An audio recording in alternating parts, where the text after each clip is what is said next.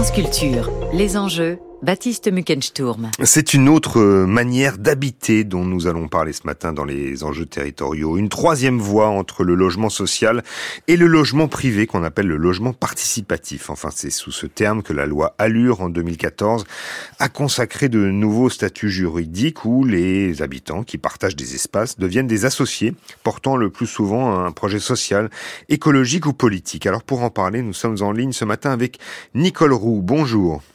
Bonjour. Vous êtes sociologue, maîtresse de conférences à l'université de Brest. Est-ce que, Nicole Roux, on peut revenir à la genèse de l'habitat participatif? C'était quoi le départ, le point de départ de cette, de cette histoire? Alors, c'est un héritage en fait, euh, l'habitat participatif. On peut dire qu'au point de départ, ça s'appelait pas comme ça. Euh, ça pouvait s'appeler euh, coopérative d'habitants, habitat groupé, et on peut dire aussi qu'on a vu un peu apparaître ces, ce type de projet dès la sortie de la guerre, alors il y a eu plusieurs types euh, d'engagement dans, ces formes d'habitat euh, alternatifs. Ça pouvait être les castors, hein, dont certains d'entre vous ont peut-être entendu parler. Euh, C'est-à-dire? Alors les castors, c'était des coopératives d'autoconstruction. Et donc euh, c'est un mouvement qui s'est euh, développé en France euh, au moment où il y avait à la sortie de la guerre besoin de logement. Et donc plutôt dans les milieux populaires catholiques où l'idée c'était ben, on a notre force de travail, si on se met ensemble pour mutualiser l'achat de matériaux, eh bien on va pouvoir se construire nos maisons. Et donc l'idée c'était de créer des coopératives d'achat de, matériaux et euh, à l'époque les personnes, alors plutôt les hommes, hein, se regroupaient euh, pour construire leur maison. Donc ça a permis de construire des petits immeubles, des lotissements, euh, alors plutôt en parpaing à cette époque-là, dans les périphéries des villes ou les villes. Mmh. Ce sont des projets qui ont perduré, qui existent encore, qu'on peut encore voir aujourd'hui? Alors les maisons existent encore. Moi-même, j'habite une maison Castor actuellement. Euh, donc euh, oui, oui, ce sont des projets. Alors euh, l'esprit Castor n'est plus euh, dans, dans, dans, le quartier forcément, mais il en reste quand même bah, des maisons groupées avec des petits jardins, des gens qui se parlent par-dessus les murs des jardins. donc voilà, des, des, mhm. maisons, c'est assez économe finalement en termes d'espace puisque euh, on était là dans, de l'habitat plutôt groupé, euh, donc maison en bande. Il y, a un autre projet euh, qui a été très popularisé, c'est celui des habitats collectifs de, de, le, de Le Corbusier, notamment cette fameuse cité radieuse de Marseille. Est-ce que ça fait partie de l'habitat participatif selon vous? Alors, pas vraiment, euh, mais en fait, moi, je suis rentrée euh, dans cette problématique de l'habitat euh, coopératif par la maison radieuse de Rezé. Euh, donc au sud euh, de Nantes, mhm. parce que en fait c'était une coopérative d'habitants. C'est-à-dire qu'à l'époque, euh, un groupe, la maison sociale familiale, s'est mobilisé pour bah, reconstruire aussi après la guerre. Hein. on est en, 55, il y, a, il y a besoin de beaucoup de logements. On a aussi l'émigration des mondes ruraux vers les villes. Et, euh, et donc euh, cette maison euh, familiale va bah, taper aux portes des collectivités, des promoteurs, des voilà tout un ensemble d'acteurs de, l'habitat pour faire construire cette cette maison radieuse. Alors il s'avère que l'architecte Le Corbusier va être, en tout cas son cabinet va être mis pris en tout cas dans cette dans cet appel d'offres et euh, et, en fait, euh, ce qui est intéressant, c'est que euh, l'architecte Le Corbusier avait lui-même dans, son projet d'habitat collectif un, ensemble de, principes qui, euh, qui font écho maintenant aujourd'hui à ce que peut être euh, l'habitat euh, participatif. Par mmh. exemple, il y avait la question des, des, des, espaces intermédiaires qui étaient traités comme des espaces communs ou des espaces partagés. Il y avait cette idée que ces maisons étaient aussi installées sur des poumons verts, donc avec des parcs. Et donc, c'est pas tellement euh, la dynamique ou l'architecture Le Corbusier, c'est cette maison radiolesque mmh. qui a été une coopérative d'habitants. Une maison, donc euh, maison familiale de, de Rezé euh, en Loire-Atlantique, il faut bien distinguer de celle que je nommais euh, de la cité radieuse de, de, Marseille. En fait, à vous entendre, Nicole Roux, fondamentalement, si s'il faut définir le, le, logement participatif, c'est moins une forme de logement ou, ou d'habitat qu'en fait un, un type de propriété. Oui, tout à fait. En fait, euh, quand euh, on, on, disait euh, troisième voie en introduction de l'habitat, c'est ni propriétaire ni locataire, et c'est ni maison individuelle ni habitat collectif finalement. Mmh. C'est euh, c'est euh, cette cet autrement, on pourrait dire ça comme ça, où on essaie de trouver une façon de d'habiter ensemble avec un autre statut. Alors un autre statut, pourquoi? Bah, Soit parce que euh, on n'a pas accès à la propriété euh, individuelle et donc on essaie de trouver euh, des façons de mutualiser. Alors je disais tout à l'heure, les castors mutualisés en coopérative pour acheter des matériaux. Et là, c'est un peu dans la société d'après, bah, mutualiser la financiarisation d'une certaine façon. C'est-à-dire. justement. Mais est-ce que c'est pas, si on continue l'histoire, c'est pas l'expérience communautaire autogérée des années 70-80, où finalement, quelles que soient les, les époques, les, les d'une certaine manière, euh, l'habitat participatif, ça concerne plutôt des populations de gauche Alors, oui. Alors, je vais dire oui tout de suite. Euh, pourquoi je dis oui tout de suite? Parce que euh, même la coopérative d'habitants, l'esprit coopératif ou les logiques coopératives où on met ensemble ses moyens de production, ou une personne, une voix, c'est c'est une aspiration à un certain nombre de valeurs euh, sociales, euh, de partage. Et, euh, et, effectivement, on pourrait dire euh, que si les valeurs euh, de solidarité, de partage, de mise en commun relèvent d'un champ idéologique, on, on, peut le situer plutôt dans la partie gauche de l'hémicycle. Mmh. Et, et, ça, c'est sans, sans, surprise, en fait. et alors, quelles étaient les, les, les expérimentations d'habitat euh, groupés, euh, donc dans, qui comprennent des, donc des espaces communs, comme vous le disiez tout à l'heure, euh, des années 70-80 euh, Quelles ont été les plus emblématiques selon vous?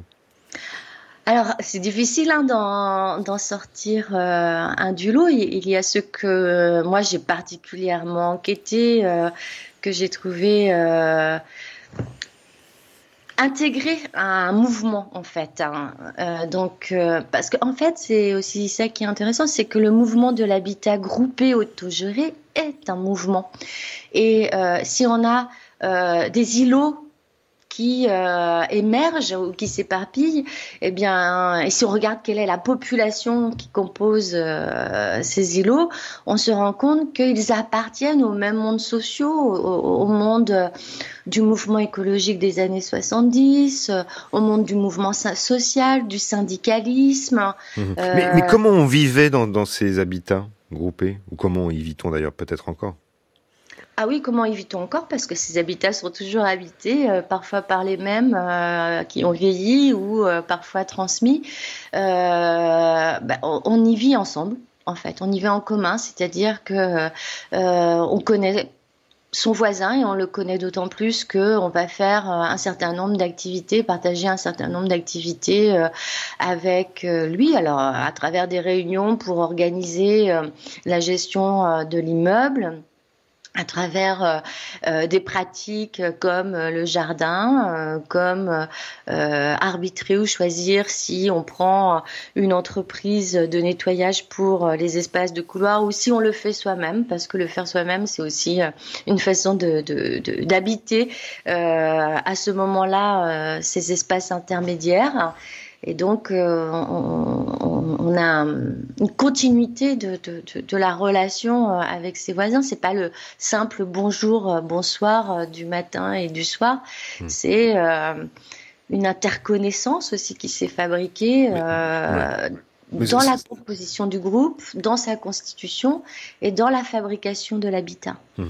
Euh, c'est aussi des, des, des formes d'habitat qu'on peut retrouver dans des, dans des logements collectifs, euh, néanmoins euh, privés, euh, dans, dans, les grandes villes. Il y a un point important euh, auquel il faut, qu'il faut dont vous devez nous parler, Nicole Roux, c'est qu'il y a la loi Allure en 2014 qui, qui, qui, qui arrive et qui, en fait, encadre légalement cet habitat participatif. quel est l'apport majeur de cette, de cette loi, selon vous?